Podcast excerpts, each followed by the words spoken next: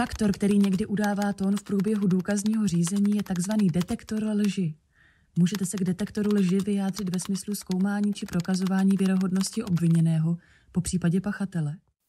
No, víte, já si myslím, že ten má spíš psychologický efekt na toho člověka. Tak mm, pokud mm, je to pachatel, který nechce přiznat nějaký eh, zločin, no tak a nebude dostatečně silná osobnost, no tak v okamžiku, kdy na tom detektoru lži, mm, když se položí otázka na, na tom detektoru lži, se tam prostě ty podvědomé prvky, nějaký zrychlení tepu, projeví. Ale na druhé straně eh, vzpomínám si na situaci, kdy eh, byl evidentní a jaksi prokazatelný eh, pachatel trestného činu a byl tímhle způsobem vyšetřován.